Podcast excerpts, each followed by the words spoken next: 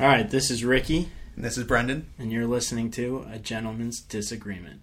What I wouldn't give for the hope I used to find in a case of lion's head.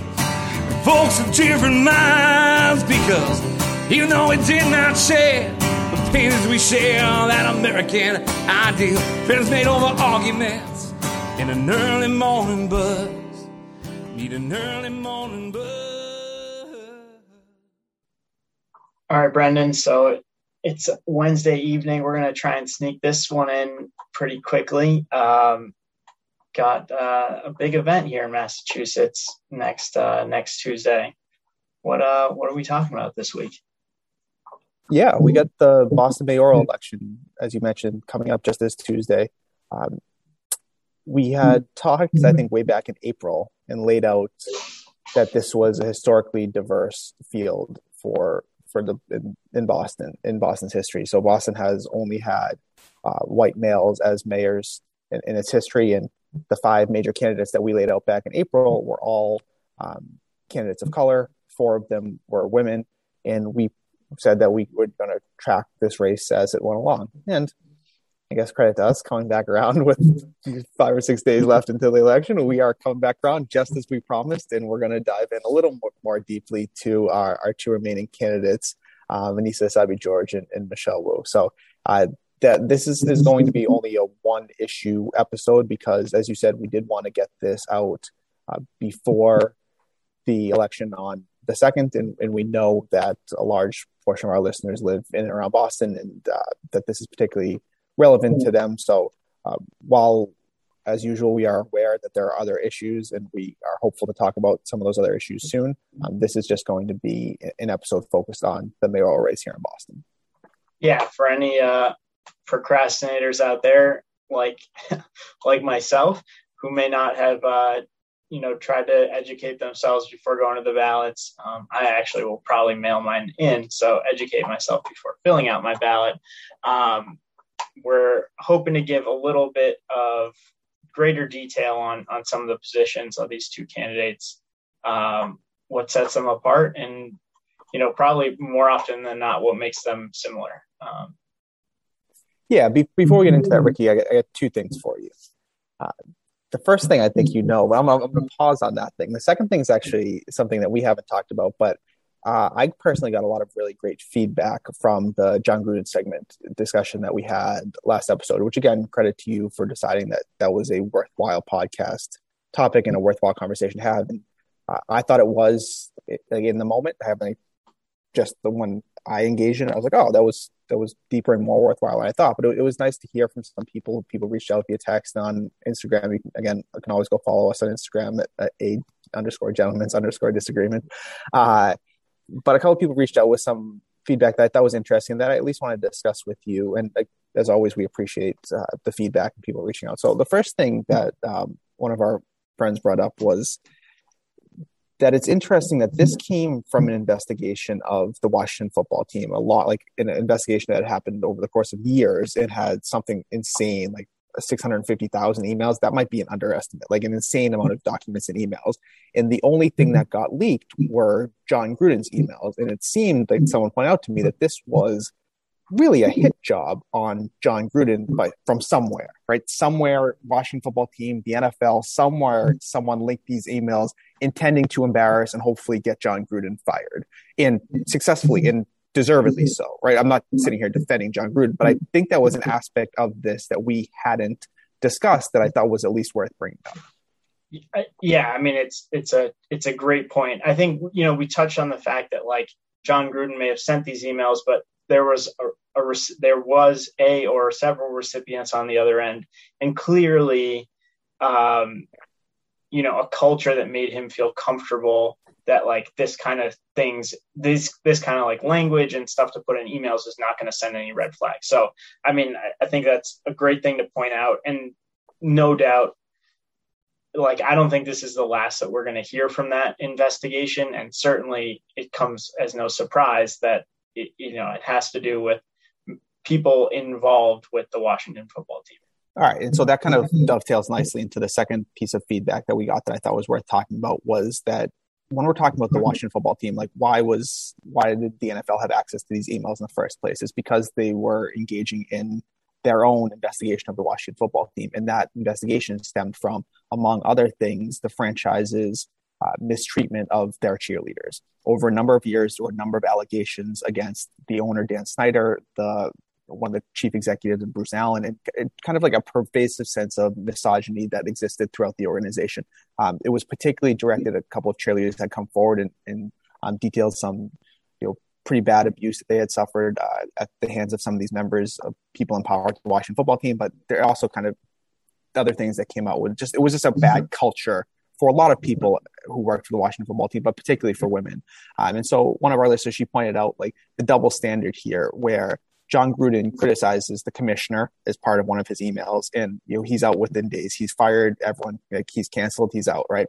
But Dan Snyder, who owns the Washington Redskins, and Bruce Allen, who who was the recipient of these emails from Jon Gruden, who are both allegedly, uh, you know, misogynistic, who mistreated women for a number of years. There were a number of like specific, detailed allegations against them they're pretty much untouched at this point. And uh, our friend was pointing out like the the hypocrisy of the NFL coming down like on on Gruden for these emails again, maybe deservedly so. But then when we have this issue of mistreatment of women, and certainly we've seen this in other cases where our other NFL players have um, abused women in, in, different ways and, and, then allowed to come back after like four game suspensions. And she was kind of like that. That was an issue that she felt we had missed. That I, I concur that we did we did miss. We didn't talk about that. Yeah, yeah, absolutely. That was a huge oversight.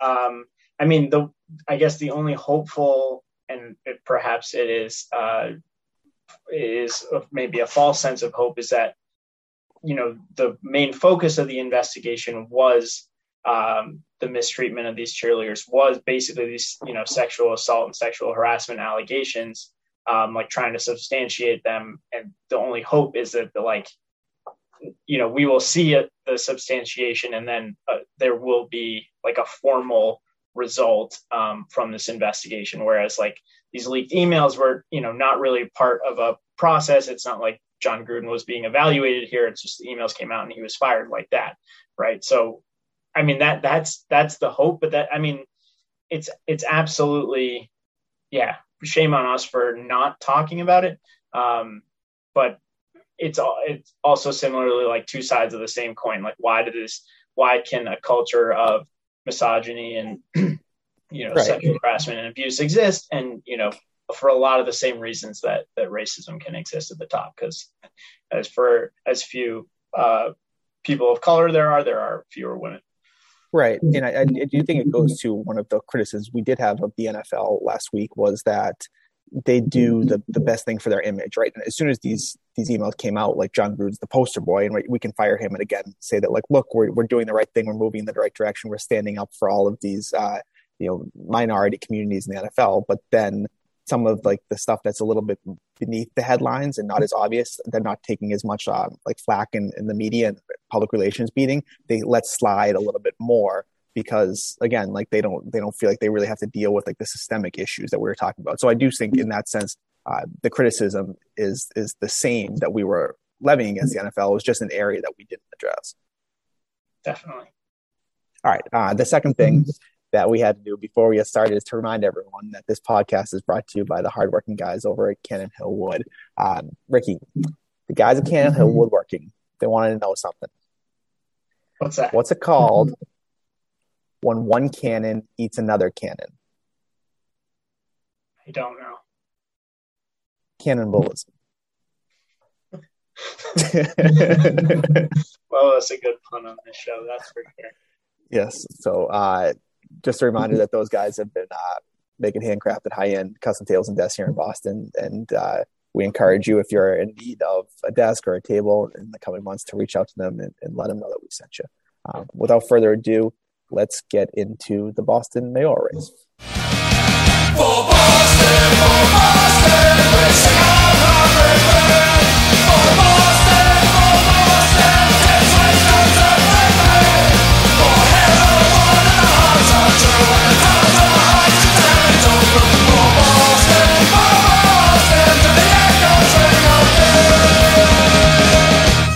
So just as a recap for everyone, the mayoral race was always due for you know this was always going to be election year in the, in the Boston mayoral race, uh, but this election was blown wide open when the previous mayor Marty Walsh was nominated to be the Secretary of Labor by President Biden uh, back in January.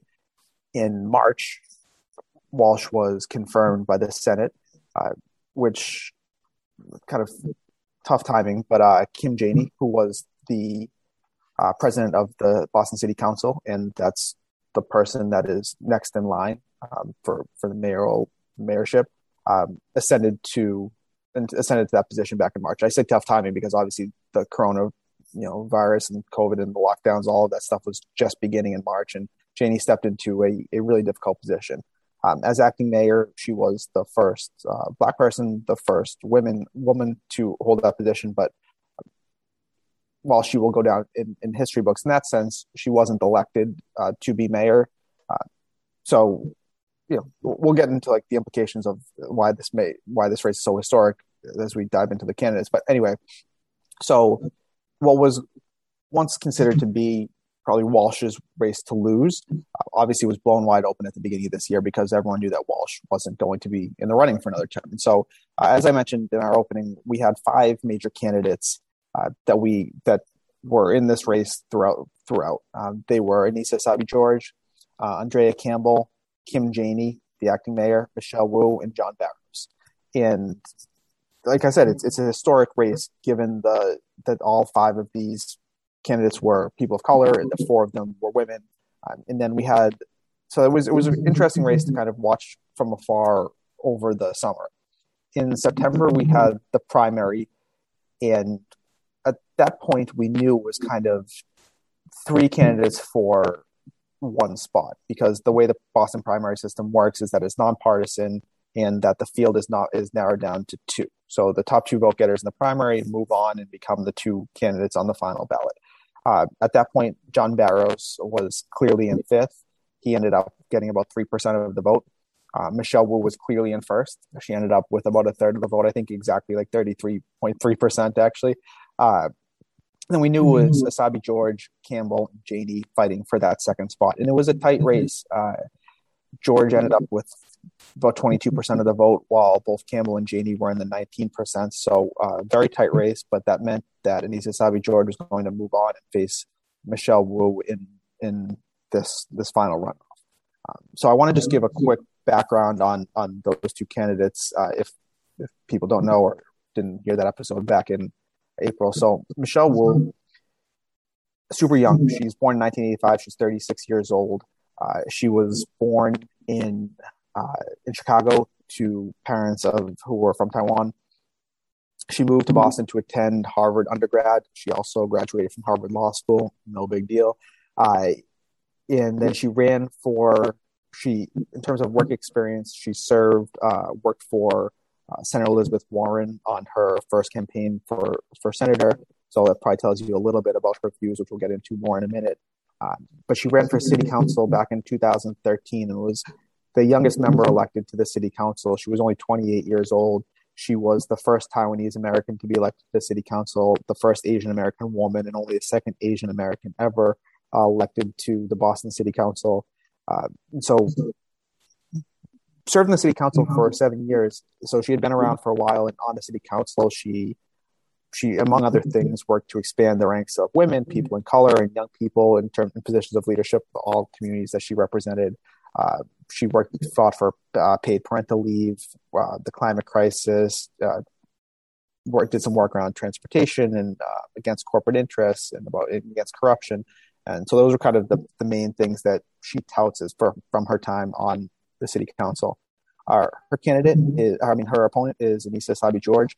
Annissa Essaibi George, born and raised here in Boston. She went to what's now the O'Bryant High School over in Roxbury she is also the daughter of immigrants. Her, her father is from Tunisia and her mom was from Poland. Uh, she was a Boston Public Schools teacher in East Boston actually for 13 years. Uh, before she turned to politics, she ran for Boston City Council uh, and was elected back in 2015.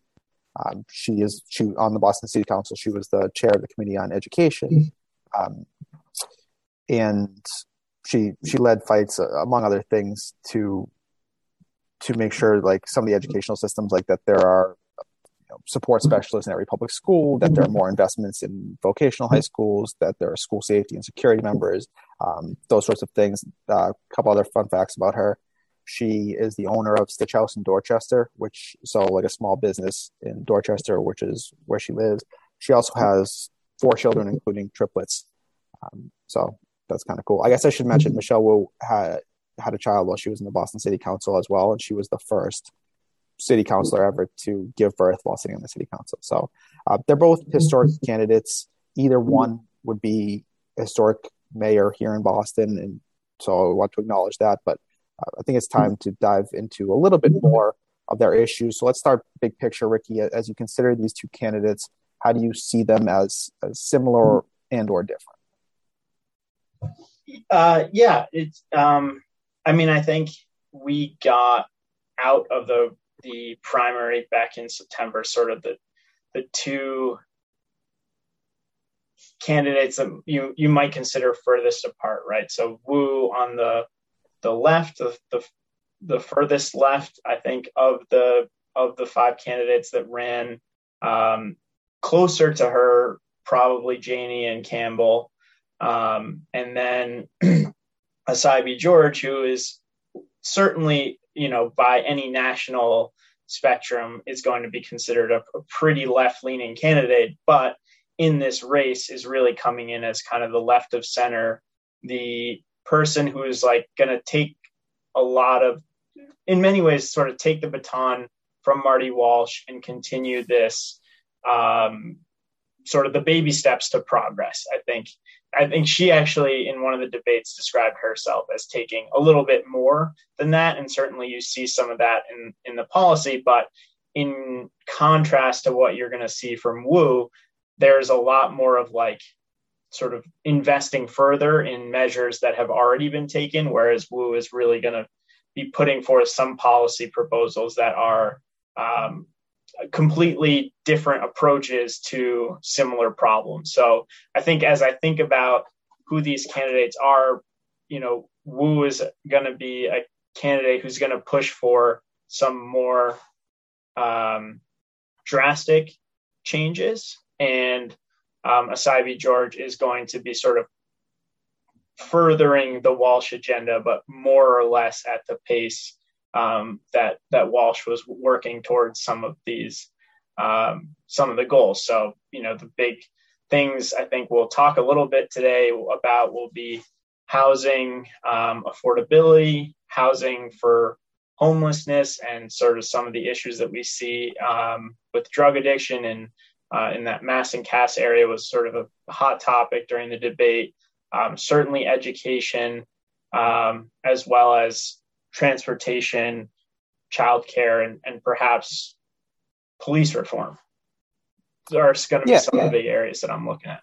Right. And you and I were talking that it's sometimes, I think, more difficult for, or I guess I'll say, at least from my perspective, for voters to educate themselves on what these candidates can really do, right? Like they're they're going to pitch these big picture ideas, and Wu's going to pr- pitch herself as this progressive that's going to make you know drastic radical change in the line of uh you know Elizabeth like she'll title the the Warrens and the Markeys and the Presleys and like those kind of endorsements and um, George is going to tell you that she's you know moderate, born and raised here in Boston, like a, a Mayor Walsh, and like endorsed by like Frank Baker and the police union and the teachers, like like those sorts of things. And uh, in that sense, those are real differences in terms of like big picture. They're different people. Uh, but it's, if you're like a voter really looking at like, all right, what are the policy changes that a mayor can make that might have an impact on me, on us, both of us are City of Boston residents? It's a little bit mm-hmm. more difficult to parse out exactly what a mayor can do. And so, just want to, before we get mm-hmm. into the specific policy things that you mentioned, like from my mm-hmm. perspective, mayors kind of do two things. One, I think that they're they provide a vision for the city and for the city's government. And so, like I kind of outlined those two visions where um, going to push for some some what a lot of people probably consider like pretty radical changes. Like we'll get into some of those, but with around transportation and climate change and those sorts of things. While um, Essaibi George is maybe going to push, they're both Democrats, we should say, uh, that Essaibi George is going to push for maybe some more in- incremental around the edges things that uh, that may be more palatable to a certain certain section of Boston. So like vision wise and like leadership wise and as a figurehead, I do think that's one role of mayors. And then the other mm-hmm. one role is that they run the city's departments. And so we're when we're talking about city's departments, we're talking about the police, the you know our firefighters, our you know our school system, our like our, our healthcare mm-hmm. system, infrastructure, like transportation, like mm-hmm. those sorts of things. And those are the areas where whether it's through appointments or setting priorities, th- those are the areas where I see mayors having like the tangible impact on people and communities like the ones that we live in. Yeah, uh, I think that's I think that's well said, and I think the the contrast that you drew, you know, maybe if I'm thinking, of, you know, speaking to the kind of the broader demographic within Boston, you know, that's already left of center. The question that I think many people will be asking themselves after they sort of think about these two candidates critically is, you know, have I am I content with the progress that Boston is making towards um, some of these goals at the pace that it is making them, or am I really looking for somebody to come in um, and and shake things up? And you know, you use the the word radical, and I, I, I think in many ways it it is appropriate, or it would be appropriate if it didn't have uh, some type of negative connotation. I think, um, and I, and I, and I, you know, I don't necessarily disagree with people who think that it is negative in a certain sense. Um, but really, yeah, she's the candidate that's going to be potentially doing things that would change the way um, the city, you know, fundamentally operates and will operate, you know, down the down the road for years to come. Yeah, for sure. All right. Um, do you have what issue you want to start with?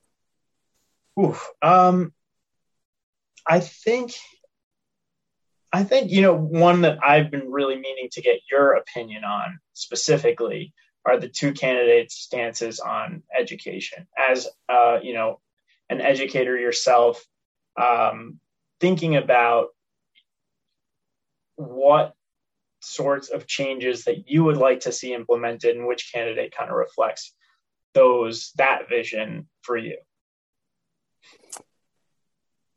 Yeah, so as I mentioned, Essaibi George was not only a former teacher for a number of years, but led chaired the committee on education in on the Boston City Council. So while both candidates have touted their education kind of plans, Essaibi George has definitely made it more of a, a focus of her campaign as opposed to Wu, who has some other issues that I think are more primary uh, for her. So in that sense, for me, not only as a, a former current teacher, like I, I, would love to see a teacher in, in you know this position of power because I, I do think that she really understands issues facing children and teachers in the city of Boston in, in a way that would be impossible for any candidate that hasn't kind of spent time in that space to really understand. Um, so I think for me that that's a, a, a positive. Uh, obviously, there's a number of issues that are facing Boston public schools, and again, I like that Essaibi George for her that it's a, a, a, more of a priority and not.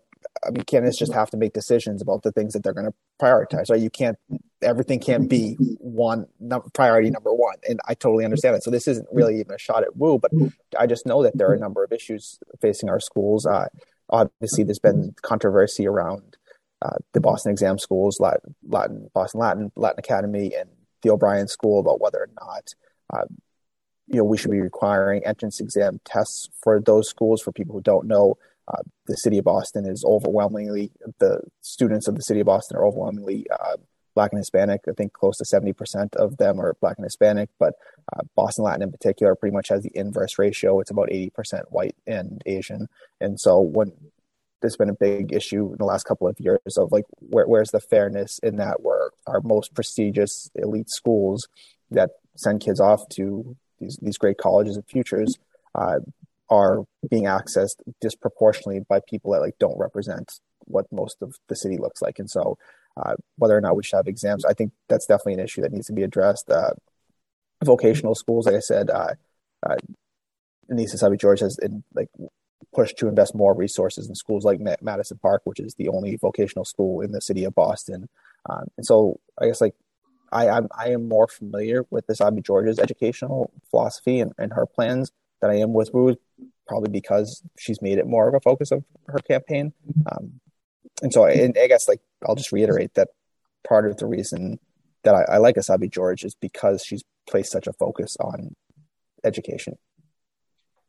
Yeah, and and I think it's it part of it comes down to like what do you think the solution is to or you know where is the focus to the solution to like the broader problems because you know education is not in a vacuum from homelessness from drug addiction from uh, yeah just inaffordability of housing. It's inaffordable for people who are you know working minimum wage to lower minimum wage jobs.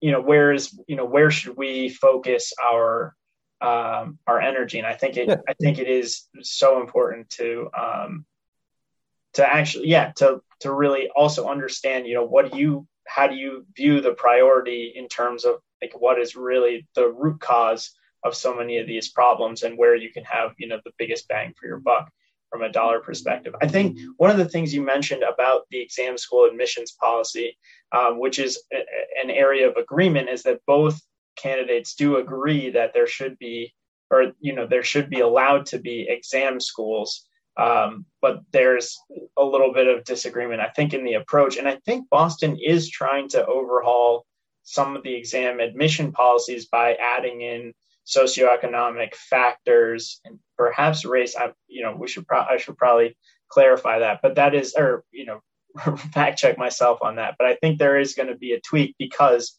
of exactly what you mentioned, the premier school in the in the area, Boston Latin, um, having such a opposite sort of racial makeup um, compared to the city as a whole.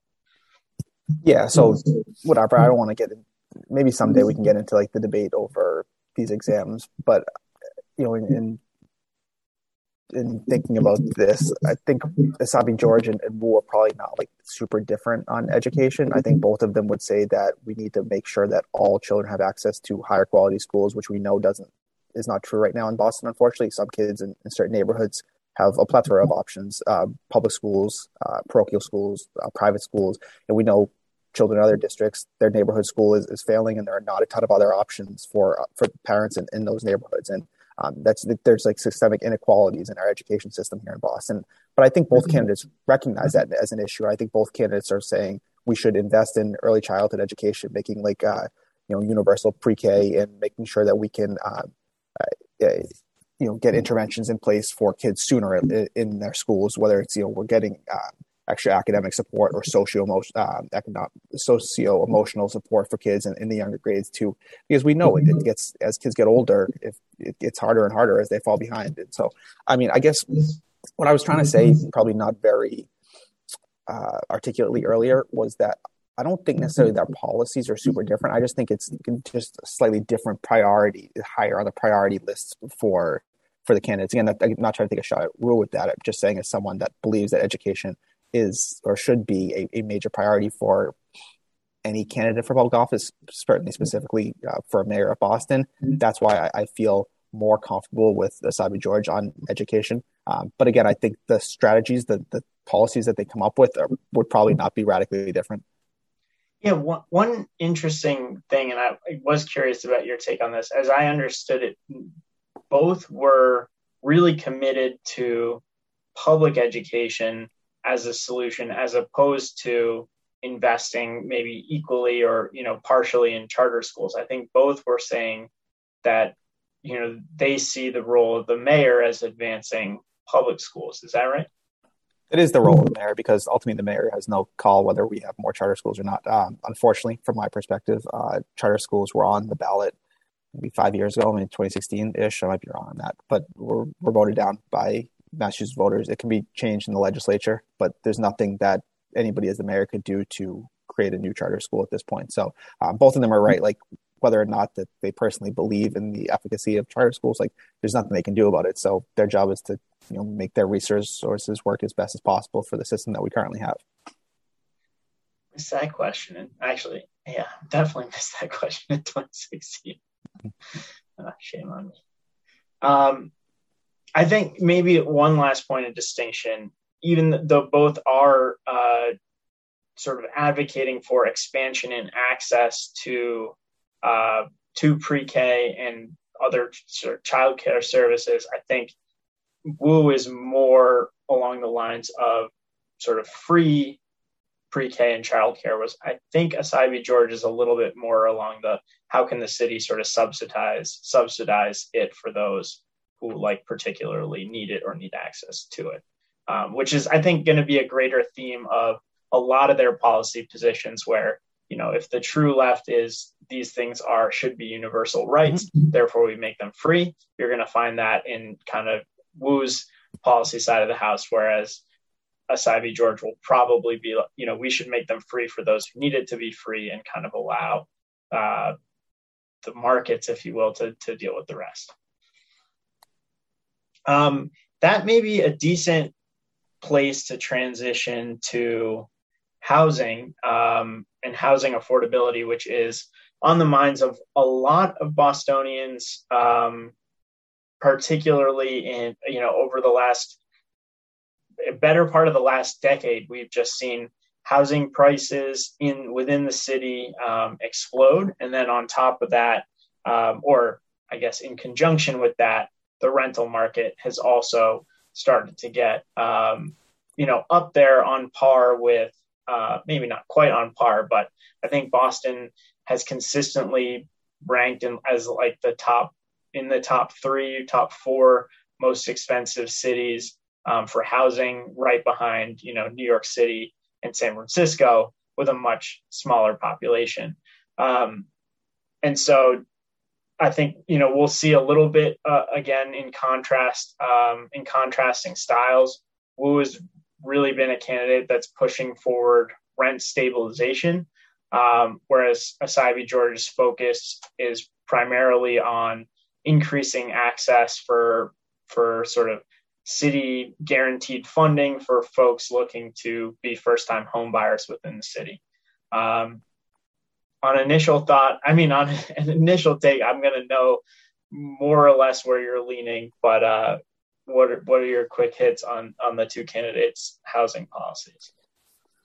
Yeah, this is another area where both candidates and really any candidate, any person living in the city of Boston will say like this is an issue, right? The as you mentioned, the the price for home home ownership in Boston has skyrocketed in the last decade and in, in recent years. In some neighborhoods in particular, the cost of rent has gone way up. And you know what the, what's the problem with that is that you have people who grew up here in Boston uh, that can no longer afford to live here, whether they want to rent or as you know as people grow older, kids grow up, like uh, the ability to own we know given other systemic inequalities in our society that like disproportionately that's going to affect you know minorities people of color and so you have uh, you know many minority families that are being forced out of their neighborhoods mm-hmm. whether it's you know hispanic families in east boston or black families in dorchester that no longer can afford to live in, in the places and for the neighborhoods that it hasn't come for yet we know that it's probably inevitable that it's coming for those neighborhoods too.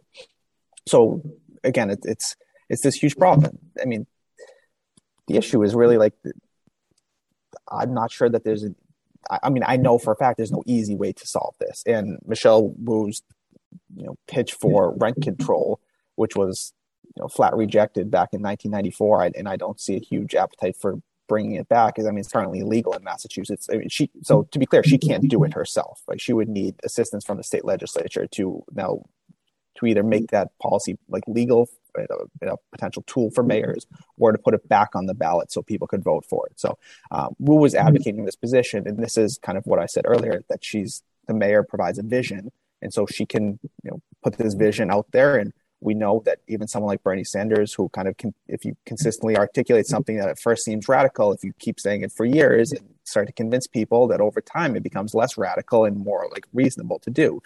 Um, so maybe that's her long term goal. But like if she gets elected next week and is in office in three weeks, like she's not putting in rent control next month. So in that sense, I'm not stressed about it. I just think it's a terrible idea. Uh, I do like it. I just don't you know, as a believer in the market, as we've gone over many times, I think that's the opposite of of letting the market work.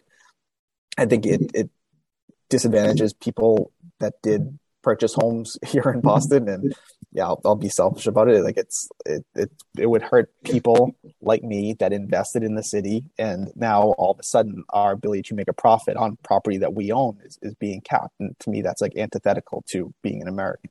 Uh, but I mean, of course, I agree that's a problem. I just think Essaibi George being like, hey, we need to invest more in um, affordable housing and being able to subsidize it more. Like to your earlier point of like the degrees of of like how left we want to go. Like that is, I mean, even I would say Essaibi George is probably a little bit more left of like, hey, let's let's subsidize more housing, increase the amount that we're giving to people to allow them to rent and own in Boston. Uh, I think that's a left position, and Wu's of course like further along the spectrum and saying let's let's cap let's cap rent here. And so uh, yes, I I'm more in favor of Essaibi George's position here, but I mean, I don't, don't know if I'm thrilled with either of them. But I, again, I recognize that, that it's an issue that people are going to have to try to get creative to solve. Yeah, and I I think your point on you know what is what is Wu's actual um, ability to sort of enact her vision, which you know is is kind of a part of her platform, but I think it's it's almost tacitly so in in order to you know continue to burnish out this image of a true progressive candidate in contrast with um, you know someone who's more center left. Like this is a way that i can solidify that i you know you're voting for me in contrast to this other you know the uh, the other candidates and now just Essaibi George. Um, in part i think in the same way that it makes you hesitant but all or not hesitant maybe like you know this is a, a deal breaker but also recognizing that she can't necessarily put this into action.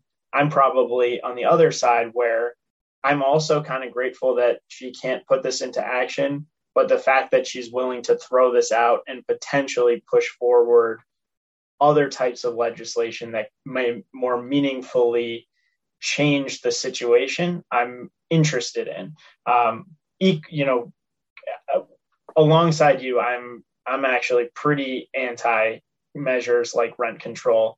I think the problem, I mean, as a you know former econ student 101, those types of uh, government action price caps really just end up creating inefficiencies in the market. I am a firm believer that the market doesn't solve all problems, but I think the problem here is less that rents are getting too high, but that people who are in the city more or less permanently for life are permanent renters. And there's something wrong with that. Like renting should be more of a temporary thing, and those prices should reflect what the market so, sort of allows. And, you know, when we think about what's happening, the impact of or like the idea behind rent control is that maybe we can slow down the pace of gentrification in some of these neighborhoods like you said that were historically hispanic or historically black and are now being sort of those folks are being priced out i traditionally don't have a problem with that if they you know own their houses and were able to sell and make the profit and move into other neighborhoods i don't think there's any reason to keep people in a specific place just for the sake of keeping them in a neighborhood that was traditionally theirs. I think that, like you said, is not really what the American sort of ideal is all about. Yeah, it, I think that goes to like Wu, Wu in particular. I think in this sense is addressing like the effect of the problem as opposed to the cause. And so when we think about the cause, you could argue I might not necessarily, but you could argue that like wages haven't risen high enough for like people uh, like with blue collar jobs or that work um, I don't know kind of like unskilled quote unquote unskilled labor here. So like because you know minimum wage I guess hasn't risen, a lot of these people that are renting are kind of stuck in the cycle where inflation has caused prices to go up and rent to go up, but they haven't their wages haven't kept pace, and so they're not able to ever get out of the cycle of renting. That could be an argument. So hey, if you want to address that, there are other ways to do it. Um, and additionally, going back to education, why I think it's a priority, if we were providing ac- equal access to education across our neighborhoods, then a lot of people, you know, if you get a quality education, you're more likely to have a higher paying job. If you have a higher paying job, you're more likely to be able to afford a house, right? And so, to me, like rent control just like smacks of like let's let's address this like the effect of the problem, the, the rise in prices of houses to purchase or rent. Um, generally speaking, is like a good thing, is a sign of like economic prosperity that like more and more people like the market's driving prices up because more and more people can afford it. The problem, as we both said, is that who can afford it? Not necessarily people that have traditionally grown up in Boston, not necessarily people like of color. And um, but to me, like those are uh, other issues to address, and that can be again they're long term potential solutions. But uh, rent control that doesn't that doesn't seem to me like a, a good or feasible way to address this problem. Yeah, it is. I guess the the job of a mayor or really any elected official is in part, you know, how do we continue to sail the boat but fix while while we fix it. Um, I think it probably bears mentioning that I, another historical driver of of sort of the lack of home, ownership um, within the city's lines is is was you know historical policy driven.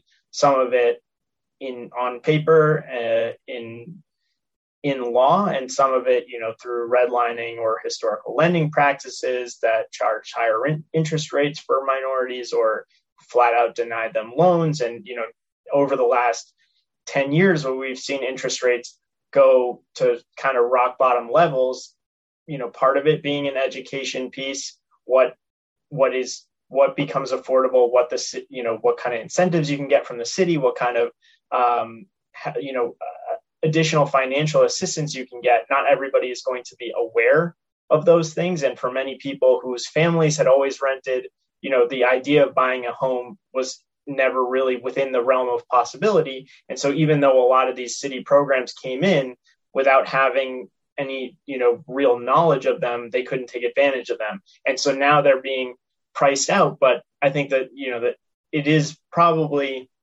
you know as as well as it is good as you did to acknowledge that rent control is not going to solve this problem. It's probably also worth just acknowledging kind of the disappointment that you know one of the biggest ways that american families build wealth is through building equity in their homes.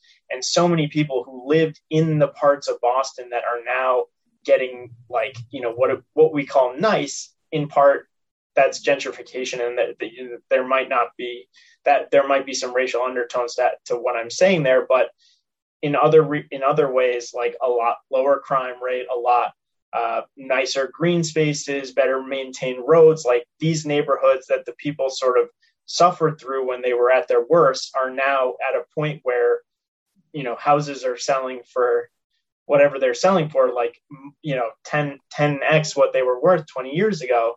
And now they can't take advantage because they didn't, they don't own the property. And that, it, that, that is sad and something I guess we have to grapple with as a city.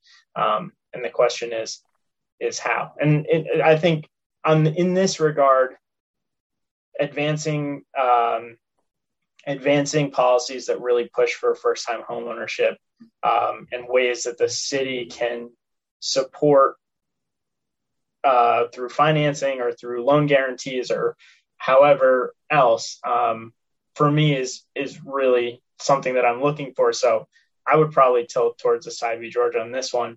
Um, but a similar question, I think, uh, will take us into the transportation topic. Unless you had, if you, if you weren't going to make that transition, I was going to because there's so many similarities.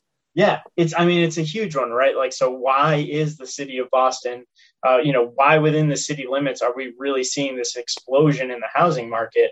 And a huge part of that is that it is impossible to drive into the city. It just takes forever to go from one place to another. So if you like city things, you might as well try and live in the city.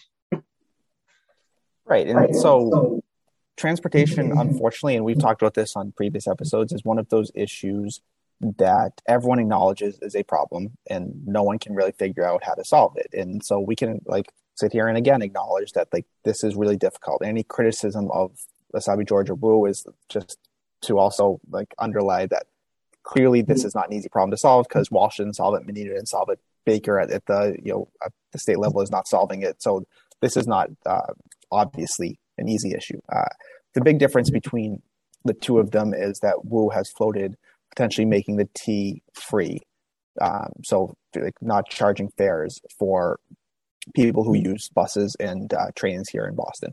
Uh, Essaibi George has pushed back on that. She's doesn't think that it's a feasible idea that the T would lose too much money, too much I think if, without that lack of revenue that you know a system that already struggles to run efficiently and effectively would be even more broken down and, and less able to provide quality service. And so while Essaibi George might be open to uh, you know a few free bus routes through Boston, um, she's you know as usual not willing to go as far as Michelle Wu would go in terms of trying to make much, if not all, of the T free for everyone.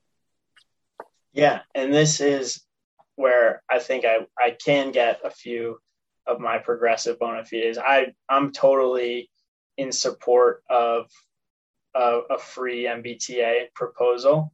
Um, I I definitely have concerns about how it could work financially and how we support the the funding of it, but um, and I, I, think we did a little bit of an episode where I went on a transportation rant, but I'm I'm just a huge believer that uh, everybody on the tree is on the T is one less body in a car, um, and so that benefits both drivers and riders. Pollution within the city limits, um, and and Wu really talks about it as a equity sort of you know a, a, a big um, push for you know as as part of her plan to advance racial equity within the city but also um, to just make this city in general a more equitable place is to allow for that more free movement of people through a, a, a free transportation system. I think certainly people who have questions about that will say a the t barely runs as it is, it's got a lot of problems. You make it free. You know, what's the incentive to improve it? Um, and I think that I think that that's a fair criticism, and you know, something that I will want to dig deeper more into. But I'm all for creating fewer barriers for people to use the T um, and creating that a bigger gap between you know what it costs uh, in terms of dollars and time to drive and what it costs in terms of dollars and time to ride the T. And right now, we don't have incentives in the right place for people to ride the T as much as they should. I mean, I'm a huge offender of that. Well, where I live in South Boston, I don't really have good access, but on top of it, you know, the thought of spending uh, 100 $150 a month on a T pass when uh, every time I get on the T to go two miles, it's going to take me an hour and a half. Like it, that that math isn't working out for me. But making it free and uh, and you know somehow uh, increasing, which is like two things in opposite directions, but increasing the service um, and reliability, I think would go a huge way to making the city a more livable space.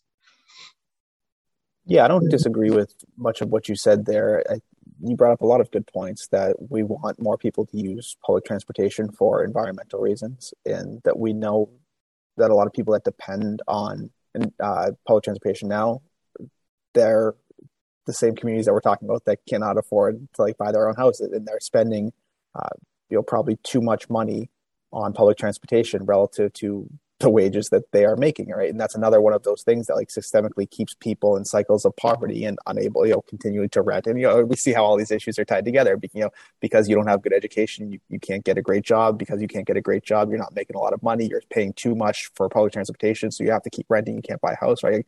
That's why I mean, politics and like governance is really difficult because all of these issues are, are super intertwined. Um, I agree. I would love to see a better transportation system here in Boston, and uh, while I don't think it's feasible to make the, the T free for everyone, uh, there was a bus route just this past year that they've been doing a study from. I, I believe it's in Mattapan or Nubian Square. Not 100% on that. Uh, where they decided to make this one bus route free, and they're studying like the effects. Like, do, is that increasing ridership? Uh, you know, what, what are some of the effects of that? Is that delaying times, or, or are times still the same? Uh, and I'm in favor of stuff like that. I think the more data you can collect and uh, the, like the the more innovative you can be to try to solve this issue, great.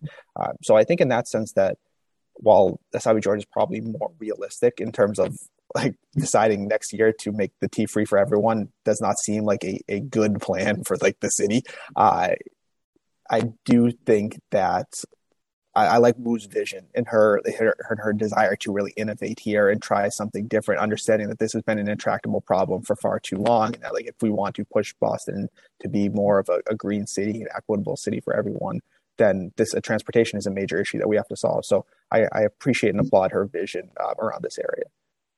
Yeah, and you know, connecting it back to the housing question that we had, if you make more parts of the city accessible to more other parts of the city uh, and potentially towns adjacent to the city, all of a sudden you relieve some of the pressure to live in certain areas that are highly accessible um, by car. You know, maybe they're close enough that you can ride a, a bike to where you need to go.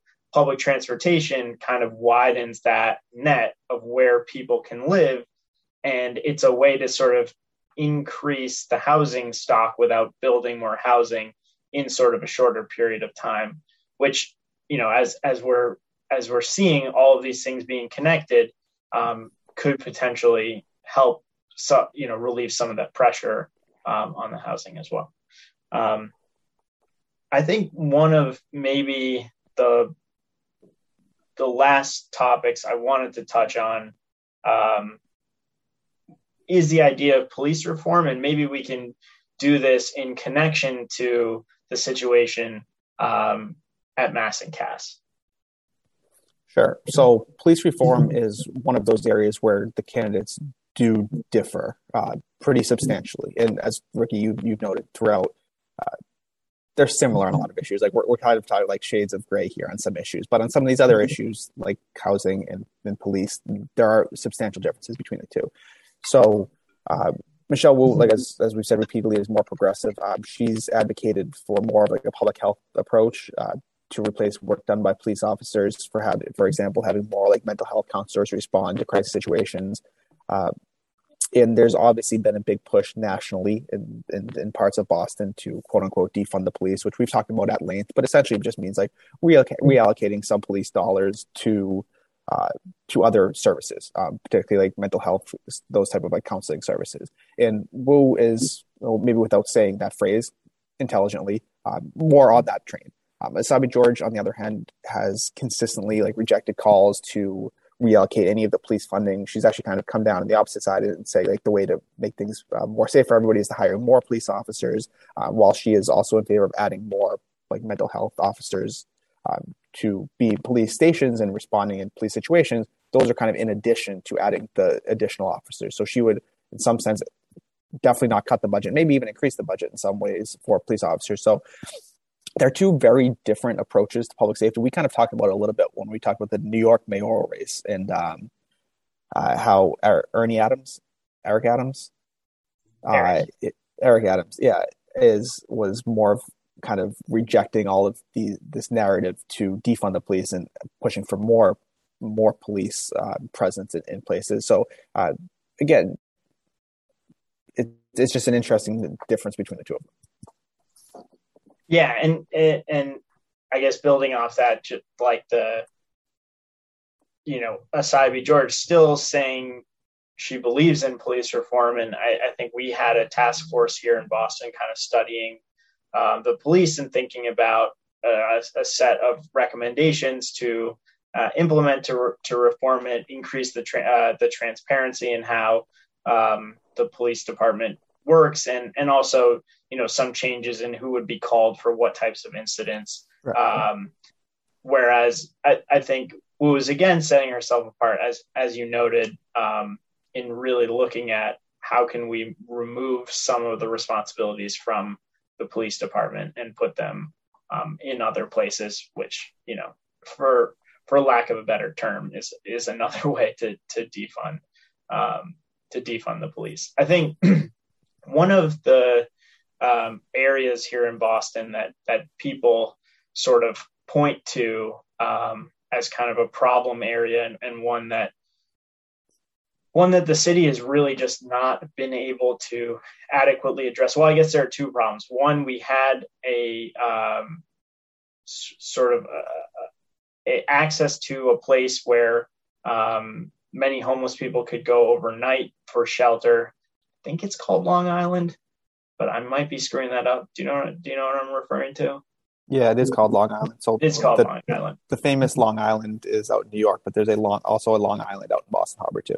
Yes, which there used to be transportation to, but they condemned a bridge that went over there and essentially effectively shut off access to this this area, this this homeless shelter, this like sort of broad homeless shelter kind of network. Um, of course, you know there are tons of there, you know, many things wrong with like really dealing with our homeless population by just isolating them in a place where nobody could see them. Um, so effectively not really dealing with it. Um, but at least, you know, it wasn't visible. So people didn't really know about it, which I, I said at least that's probably not the right word. But um, what has happened as a result of that is now near a major methadone clinic, we've basically got um, a homeless en- encampment along uh, the intersection of Massachusetts Avenue and Melnia Cass. So people will call that Mass and Cass. And the pro- problem has been that the, you know this is an area of significant homelessness, but also it's homelessness tied to mental illness, it's homelessness tied to drug addiction, um, and the sort of approaches to solving it, um, I think, are slightly different. Um, but in terms of what you talked about in terms of priorities, this is something that Essaibi George has really put kind of near the top of her list to tackle. Um, whereas I think, you know, from Wu's standpoint, her top issues are going to be housing affordability, climate change, um, a lot of sort of the national uh, green and left party priorities are more going to fit in with what Wu, the vision, as you said, that Wu is going to try and impart. Um, whereas Essaibi George is looking at, at some of these very particular issues. Yeah, and I think that's kind of a good place to to wrap this differentiating between the candidates because along those lines, if you look at like the plans around climate change or the environment on the two websites, Michelle Wu's is incredibly long, detailed. She's put forth what you know she dubs like the Boston Green New Deal, which is in line with the Presley Cortez, uh, Ocasio Cortez, and, and Markey plan that has been put put forth nationally. And that's a section where she believes like that's that should be the priority of, of Boston being a, a major city and a city that's um, a leader in generally innovative progressive politics and is certainly a city that would be is being drastically affected by climate change.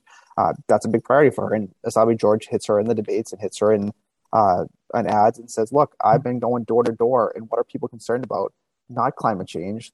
They're concerned about the, the drug addicts and the people with mental health illness that are now like wandering down their streets at all hours of the day, you know, and in in their neighborhoods and around their children as they're driving to work. We have this homeless encampment here. It's it's really a terrible, despicable situation.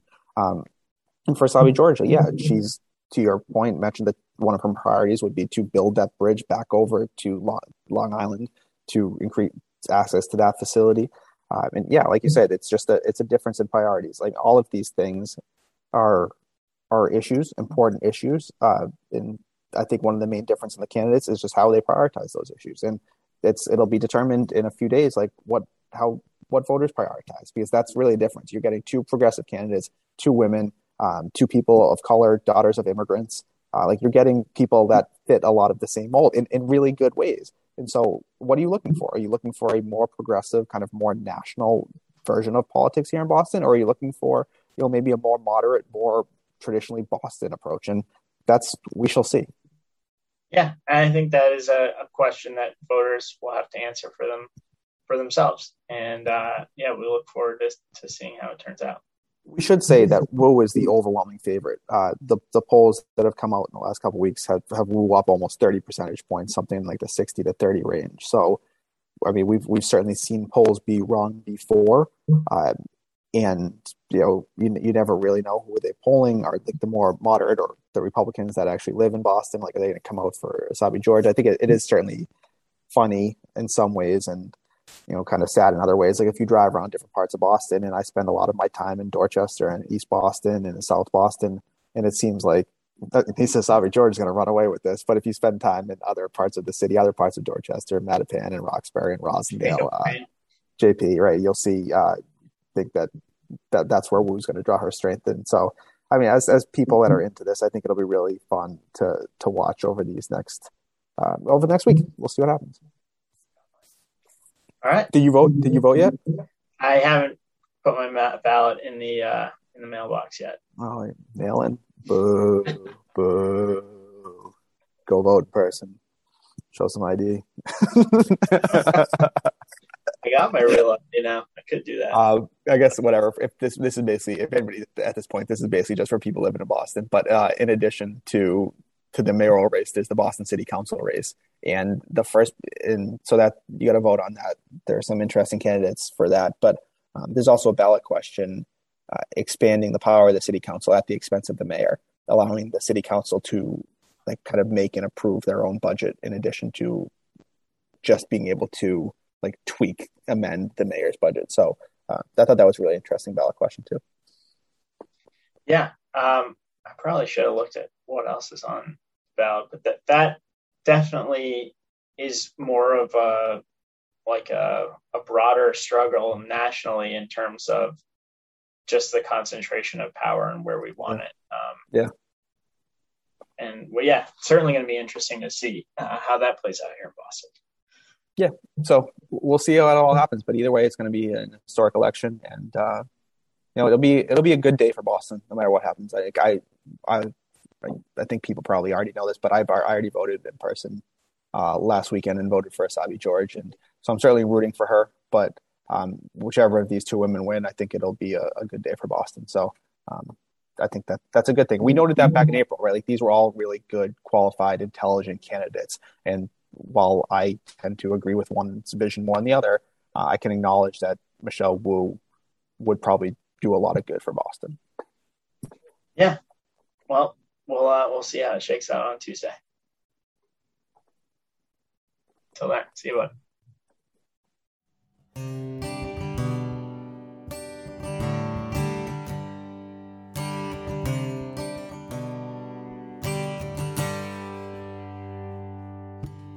We stay up all night on Garner Avenue, debating all the issues of the day.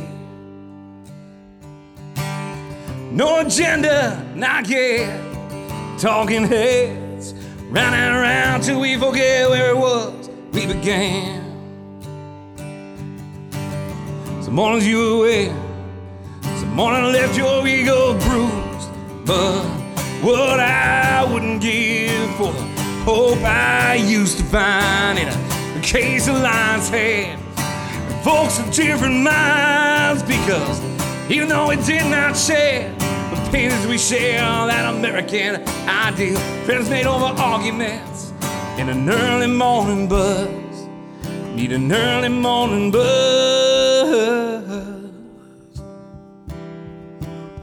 Learn the hard way but to those who would die upon that hill, quiet truth is better than a ram. Somewhere along the line, we seem to have forgotten the value of sometimes being wrong. Some mornings you're away, some morning let your ego bruise, but what I wouldn't give hope I used to find in a, case of lion's head. And folks of different minds because though we didn't share opinions, we share that American ideal. Friends made over arguments in an early morning buzz. I need an early morning buzz. There's hope behind the bluster, cause though Main Street may not sell full of folks just like you and me. When we have trouble seeing the human for the politics, it's time to find a better way to disagree. Some days you win, some Days will leave your ego proof. But what I wouldn't give for the hope I used to find in a case of lion's head. Folks of different minds because though we did not share opinions, we share that American ideal. Friends made over arguments and an early morning buzz. Oh, what I wouldn't give for the hope I used to find in a case of lion's head. Folks of different minds because though we did not share opinions, we share that American ideal.